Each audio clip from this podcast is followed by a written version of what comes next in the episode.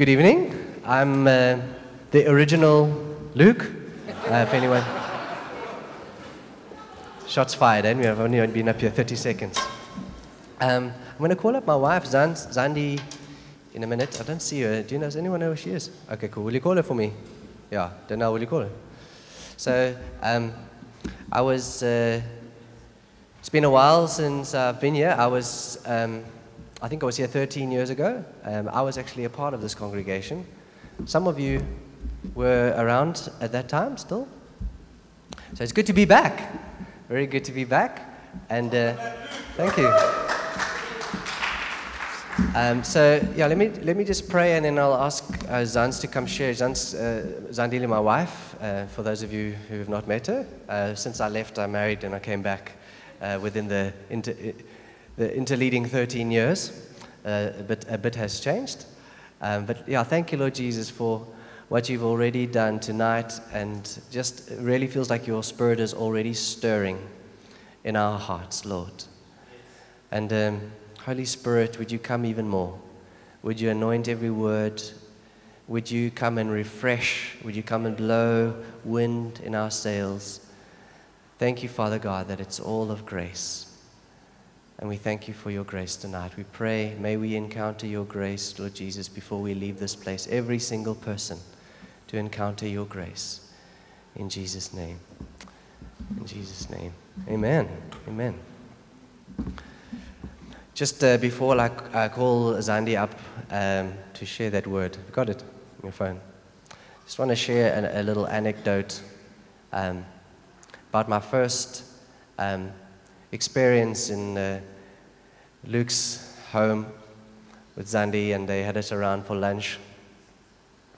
And um, I was overwhelmed. You know, I was really overwhelmed, mostly by the number of kids uh, running around the place. I was trying to get a tally of, of how many kids there actually were, and at one point I just, I just gave up and I said to Luke, you know, how many kids are there actually here? And he simply said, all of them.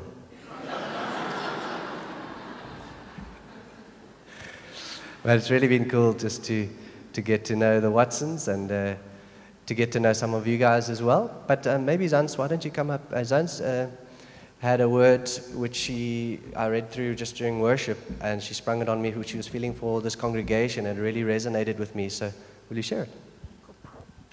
Um, so it's um, the phrase, um, well, it's a scripture in Romans righteousness, peace, and joy in the Holy Spirit. Um, but I also felt Romans 15, um, verse 4 to 6, then verse 13. For everything that was written in former times was written for our instruction, so that through endurance and through encouragement of the scriptures, we may have hope. Now may the God of endurance and comfort give you unity with one another in accordance with Christ Jesus, so that together you may with one voice glorify the God and Father of our Lord Jesus Christ. Now may the God of hope fill you with all joy and peace as you believe in him, so that you may overflow with hope by the power of the Holy Spirit. And I really felt that people in this congregation are people of hope, and there's been an endurance and finding encouragement in God's promise so that you may have hope. And there's been a knitting of hearts that has brought a unity and God making you one voice. But I really felt like that last verse now may the God of hope fill you with all joy and peace so that you may overflow with hope. I really felt like God is wanting to, yeah, to just let his hope to overflow so that people who are going around the same mountains would have hope to break through. So that people who've been faithful and are feeling restricted or like they've hit a, sing, uh, a ceiling, that they would have hope for more and I just felt like there's such an, an, inheritance for this congregation. There's so much inheritance for you, and that, that one voice, that knitting of hearts that God is making for you to be one voice, it's to be a voice of hope. I really felt like God is going to bring people that are hopeless and people that are in despair so that you as a congregation can be a voice of hope and just that God's hope would overflow through you as He fills you with His joy, as He fills you with His peace. Beautiful. Hey, I just, while we were worshiping, I, I know we weren't singing the song, but I had that, the, the song Amazing Grace flowing through my mind. Just uh, that lyric. Um, Amazing grace, how sweet the sound that saved a wretch like me. I once was lost, but now I'm fi- found. I was blind, but now I see. Then this, this particular line it was grace that taught my heart to fear, and grace my fears relieved. How precious did that grace appear the hour I first believed. And I really felt like God wanted to minister His grace to you tonight. Um, I, I, feel like um, God wants to. Um, uh, when, when Luke asked me to share, he said, Would you just share something fresh? Uh, and I, I, do feel like I want to share something fresh, but not only do I want to f- share something fresh, I feel like the Lord wants to refresh. Refresh your hearts, refresh our hearts. And so, um, yeah, it feels like the Lord wants to, um, especially for older believers, those of you who've been walking with the Lord for a long time, God still wants you to be fresh. He still wants you to be filled with His grace, filled with this passion. Didn't you love how God was even just stirring up our passion for Him again in worship? Isn't it incredible? You can serve Jesus for a couple of decades and you'll be standing in worship feeling a bit dry and you just start to worship Him and His grace comes and you feel that old passion stirring up again. I find it so encouraging that He does that because my own passion wanes. It goes from a high to a low, and when it gets to a low, it's done. But with His grace, He gives us a passion again and again. Um, so I want to start with a scripture which um, I'm, almost wanting, hoping will provoke a sense of wonder in us again. Uh, in, in, in, in the sense of being fresh for Jesus, starting with, you know, that song, May We Never Lose the Wonder. You know, that's a great song for old Christians because you do sometimes, you don't ever want to lose that childlike wonder um, that's one of the things that's so refreshing about spending time with new believers, isn't it? Everything looks so new and exciting, and it stirs you. You're like, yeah, that's true. It is so beautiful. It, it, it I, I, never want to lose that sense of wonder, um, which is why I love being in City Bowl. Most of the people haven't been saved for more than five years in our congregation. It de- definitely does help me to stay fresh. But I, I wanted to, to, to start with this verse and. Um, it's in 1 Corinthians 3, verse 21 and 23. Um, it's, it's a thought provoking verse. We had a Bible study the other morning with a bunch of guys, and, we, and I put this verse up and I said, Guys, help me to, help me to understand what. Oh, Christoph smiling because he was there. Uh, help me to wrap my brain about what on earth is going on in this verse. You know, Paul sometimes drops these little lines, and he's not even really talking about this. He's talking about unity in the church. And he drops this little line as if it's the most obvious thing in the world. And I was sitting there reading this thinking, does that actually mean what, what, what I think he's saying there? And how, how can it mean that? So he says, So then, no more boasting about men. All things are yours. Okay? We'll get that. We'll, we'll have to come back to that one. Whether Paul or Apollos or Cephas or the world or life or death or the present or the future, all are yours. Should we move on? Because we've already, we've already, we've kind of chewed on that and we, we've, we, we, we'll move on to the next topic, shall we? And you are of Christ and Christ is of God. That is, that's a great, let, let's just rewind that a little bit. All things are yours. Then he says, well, what thing? Uh, well, let's, we'll mention Paul, Apollos, Cephas. The, the world is yours. Um, the present, the future, all are yours. But he's actually talking about unity. He just sort of drops this one line in there. But I'm thinking, wait, wait, what does this, what does this even mean? I mean, there's the prosperity gospel, and then there's this. This is like, what? What? What do you mean it's all mine? Um, but Paul is, is actually, I'd love to just, just not say anything for the next five minutes and let you just stew on that like we did in our Bible study because it's sometimes good to just wrestle with like, what, what is he talking about? Death, life, future, present, the world. I'm just Luke, you know, I have a bank account that's very humble and this, this here is, is just uh, extraordinary, you know. Um, but, but he's actually referring to our unity with Christ. Now, how many of you married well in the sense that you married somebody very, very wealthy? I'm not going to ask for, for a show of hands because uh, it's got negative connotations in society when you marry when you marry like that. But that is exactly what we did when we were betrothed to Christ. We married up in a spectacular way.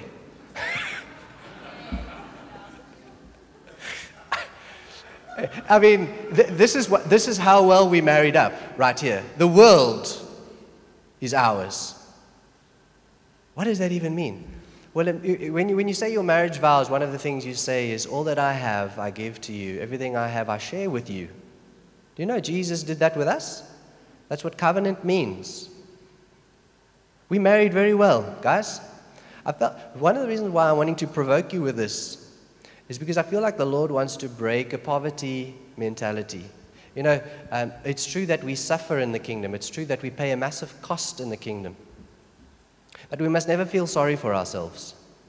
If you do start to feel sorry for yourself, just give this a read over one or two more times, and you'll begin to feel very encouraged. Um, uh, it was so provoking, I felt like I needed another scripture to just uh, affirm this one. We shouldn't have to have another scripture to affirm this one because it's so thought provoking. Let's put up 2 Corinthians chapter 6, verse 4 and 10. And you can find out that suffering and uh, incredible riches go together in the kingdom. You ready? This, this one is a real mind bender. It's good to have a, a good balanced theology. This one will balance it right out. Uh, rather, as servants of God, we commend ourselves in every way in great endurance, in troubles, hardships, and distresses, in beatings, imprisonments, and riots, in hard work, sleepless nights, and hunger, in purity, understanding, patience, and kindness, in the Holy Spirit, and in sincere love, in truthful speech, and in the power of God, with the weapons of righteousness in the right hand and in the left, through glory and dishonor. Bad report and good report. Genuine, yet regarded as impostors. Known, yet regarded as unknown. Dying, and yet we live on. Beaten, and yet not killed. Sorrowful, yet always rejoicing. Poor, uh, did I mention I'm poor? Yet making many rich, having nothing, and yet possessing everything. We don't have the right to a poverty spirit in the kingdom. We married well. We married well, folks. Jesus is seated at the right hand of the Father. All authority, all power has been given to him, and he is busy making his enemies a footstool under his feet. And when He comes back for us, everything is ours. But never mind then. What about now? Jesus said, anything that you need, you just ask.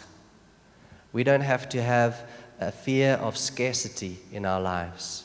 We never have to. Jesus commanded us not to fear, not to be anxious. He said, Your fathers in on this earth, they treat you well. They're evil compared to me. I'm a good father. Does that make sense? I know I'm provoking you, but I feel like the Lord wanted me to provoke us. We, we, we're not called to feel sorry for ourselves in the kingdom because we married well. We married very well. And so all of these things are a fruit of being united with Christ. How many of you know that everything about our salvation has to be with has to do with being in Christ? Everything that we have, everything, our salvation, our hope, our faith, our righteousness, everything has to do with being in Christ. Our inheritance that we just read about now has got to do with being in Christ. And there's something that tonight I feel the Lord wants to remind us of of what how do we actually remain in Christ?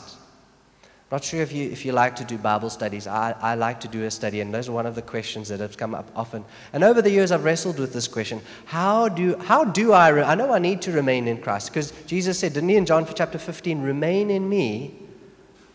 And it's like a branch connected to a vine, and life will begin to flow. That's grace. Grace will begin to flow through your life, and you'll be fruitful. And that's what I want. And so, isn't it interesting if you do that study, like, how, how do I remain in Christ? You'll, you'll be doing so well one day and you'll seize upon a verse and you'll say, I found it. It's faith. Faith is remaining in Christ. And you're like, finally solved that riddle. Now I can go on remaining in Christ. And then you'll be going and doing another Bible study and you'll see something about um, obedience. Jesus said, You know, if you love me, you'll obey me and you'll remain in my love. And you're thinking, Okay, I thought it was faith. Okay, obedience. Obedience is the thing. Obedience is how you remain in Christ. And then you'll be going on reading, especially John likes to do this. And then you'll read and he'll talk about love. If you want to remain in my love, love as I love. And you think, I thought it was. so I'm going to sum it up for you. It's trusting, listening, and obeying. And I want to just unpack that a little bit tonight. How can we remain and experience the grace of God and stay fresh? No matter how many decades you've been following Christ, keep it really, really simple and experience the grace of, of God in my life. So, I, the reason why I use trust instead of the word faith, both mean the same thing, but I find the connotation that trust has is that it's relational. You trust somebody that you know, you trust somebody that you feel safe with, you trust somebody that's, it's an intimate word, isn't it?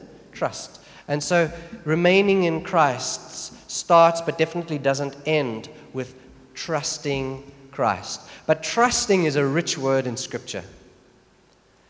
It's trusting to the extent that I stop trusting in me and I start trusting in Him. It's trusting to the sense, in the sense that I actually surrender. I let go of, my, of control and I trust Him to have control over my life. There's a very, I'm going to quote a few old cheesy uh, Christian sayings that some of you have been around for a couple of decades will really appreciate an acronym for faith, a very cheesy acronym which means a lot to me, is, that, is for F A I T H, forsaking all, I trust Him. And faith has got that aspect to it where it's not only taking hold of Christ, it's letting go of something else. It's forsaking all, all other saviors, all other defense mechanisms, letting go, surrendering, and trusting Him. An even cheesier one. We're going to get cheesy tonight. Let Jesus take the wheel. Hey? Let Jesus take the wheel. It's so cheesy, but it's so profound because it's this picture of this car and you steering your life, thinking you know where you're going to go, thinking you know how to get there, what's the best route to get there, making sure you don't crash into anyone else on the way because I'm a good driver. It's like letting go all those things, and letting Jesus, trusting Him. And so it starts with trust. The interesting thing about humans, and I'm going to just be honest and say the interesting thing about me too, is that I don't find letting Jesus take the wheel very easy, to be honest. Um, when I, I, first got married, it was the first time I began to realize that um, I have some control tendencies. Problem with getting married is you can't control your wife. Uh, you can definitely try, um, but you can't control your wife. And, and the Lord took me on a journey of realizing just how much and how strongly I try and control my life. And, and trusting Christ is, is actually doing the opposite. It's letting go of control. You actually can't control your life. You actually have to surrender your life and trust Him to protect you, to lead you, to guide you. Um, this is how serious this, this, this, this is.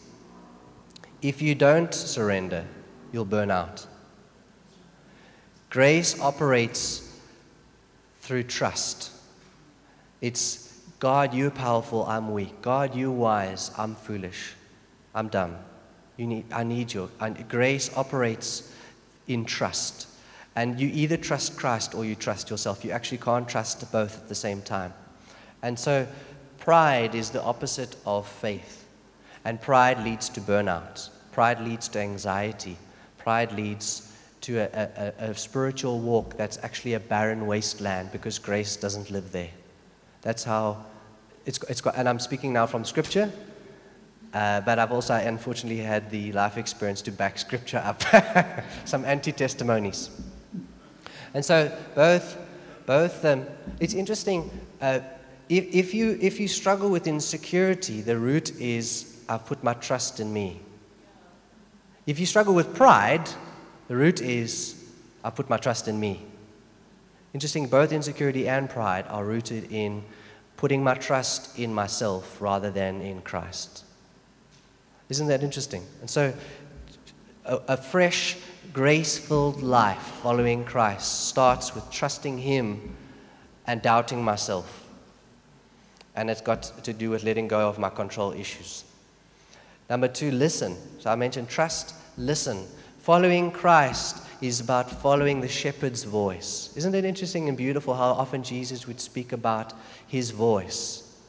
And a, an essential life, it's a life, you, you won't survive Christianity without the skill of being able to recognize the voice of Jesus.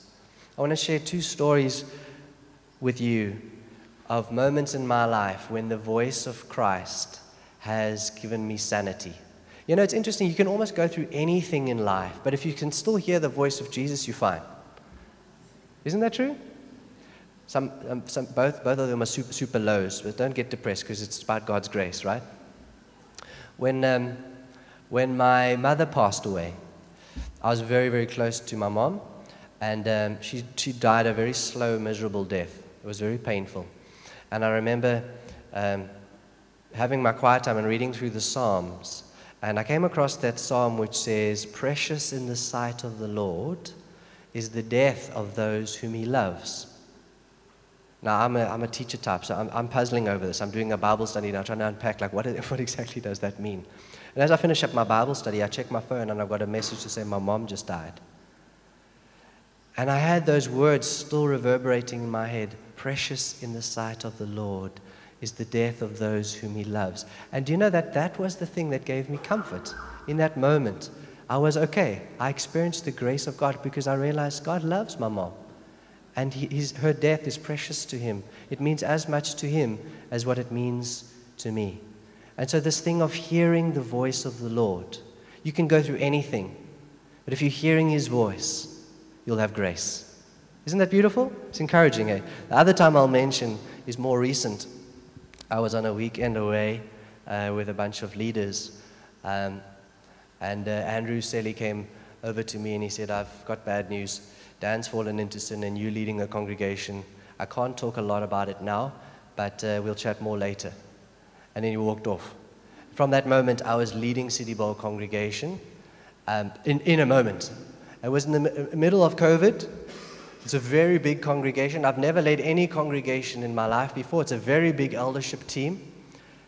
And uh, leading a congregation is difficult at the best of times, but in the middle of COVID, when people are fighting about whether they should be wearing masks or not, and whether they should be getting vaccinated or not, and feeling so judged, and people having mental. And I was like, Lord, what have you done to me? Like, I, I, and, and you know what kept me sane?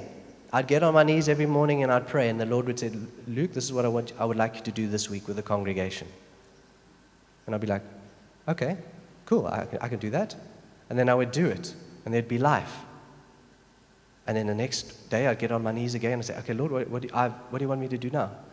And I found I, I, could, I could, I was like, Lord, well, if, if you're going to keep doing this, Lord, I, I can definitely lead this congregation because you're just telling me what I must do, right? But actually, there's grace for any situation that you find yourself in if you are hearing the voice of the Lord. The, que- the question is are you seeking the voice of the Lord or are you relying on your own wisdom? How many days can go past and you realize, man, I haven't even stopped to think, like, Lord, what are you saying to me? Uh, it happens to me, and I'm like, Lord, sorry, let's just take a moment. What are you speaking to me, Lord? I would say to you, uh, as an encouragement to you, if you want to stay fresh in the Lord, if you want to experience the grace of the Lord, ask that question regularly. Stop in the morning, say, Lord, what are you saying to me? When He speaks, write it down. Write it down and say, Lord, thank you. Uh, uh, there, there's this beautiful word of advice. I don't know where I heard it, but in some persecuted nation, They've only got a very short space of time to do a discipleship program. They don't have um, Start Here. What's that a series called? Foundation Schools. They've got like two weeks. And, and so this is how they do the discipleship. They pray for the, the, the infilling of the Holy Spirit. They say, okay, cool. Jesus said, You're his sheep, you can hear his voice. Here's how you recognize his voice. Okay, cool. I'm not going to be able to be with you long. Here's what you need to do until Jesus returns. Listen to his voice. When he speaks to you, do it. Then go back to Jesus and ask him for what's the next thing. And just keep doing that until you die or Jesus returns and you'll be fine. you know, that's silly and it sounds funny, but it's actually so true. We are sheep following a shepherd.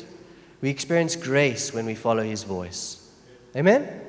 I know this is really, really simple, but actually, the scriptures and following Jesus is actually really simple. And it's how we experience grace. And the last thing I'll mention so trust, listen, obey. If you are feeling spiritually stagnant, this would be my challenge to you. Ask yourself these two questions Lord,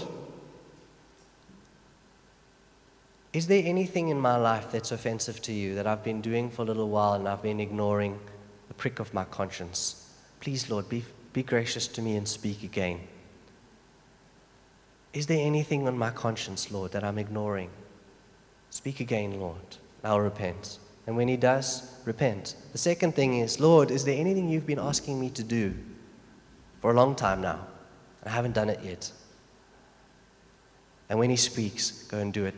Obedience breaks open a freshness. Haven't you experienced? Especially radical, like challenging, sacrificial obedience. You suddenly experience a freshness in, his, in, in your walk with, with Christ. Maybe you can put up that scripture, uh, John chapter 14, verse 21.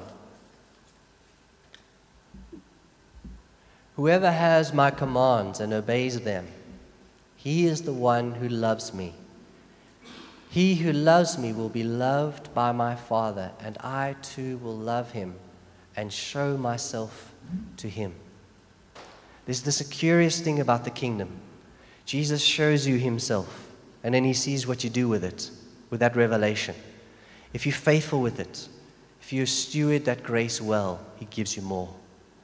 And exactly the same is true with obedience.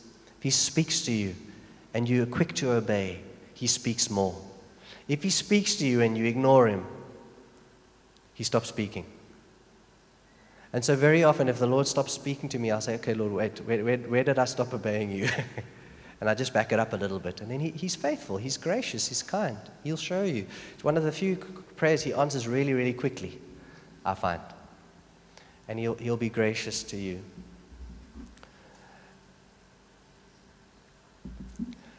So tonight, I feel like God's wanting to, want, He has been through worship and through the prophetic words, He's wanting to restore joy. He's wanting to restore freshness. He's wanting to restore us to grace. And I feel like these are the things he wants to remind us of. Trust me, let go of control.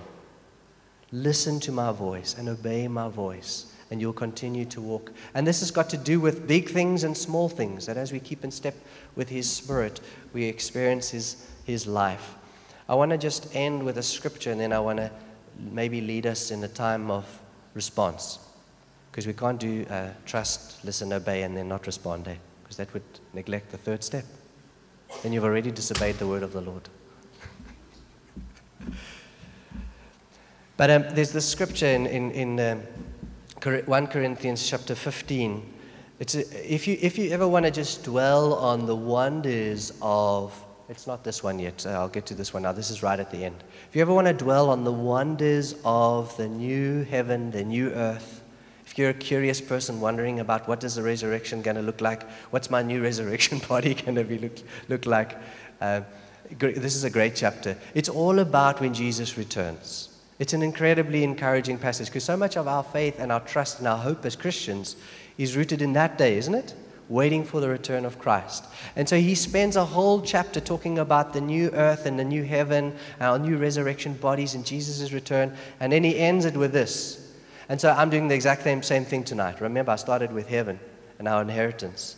And now I'm ending with this, the same as he ends his passage in 1 Corinthians chapter 15, verse 58. You can put it up now.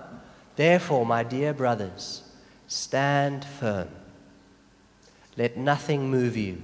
Always give yourselves fully to the work of the Lord, because you know that your labor in the Lord is not in vain. Amen? Felt like that word isn't a word of encouragement. I felt the Lord wanted to speak to you as a congregation. because the labor in the Lord is not in vain. We, we, we're not uh, subject to a, a, a spirit of self pity because of how hard our lives are. No, no, we married well. And, and, and there's a hope and a joy and a future. And it breaks into the present from time to time as well. We experience this joy now. We experience this peace now. We experience fellowship with Christ now. We experience the abiding voice of our shepherd when we need him most, now already. And that is our inheritance.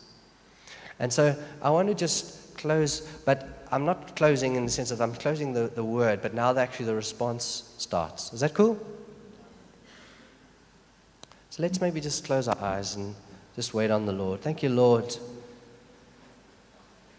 that you are a faithful Father, that you're a gracious God, that you give us strength in times of need, you give us grace in our time of need. And we want to approach you this evening, Lord, and find grace.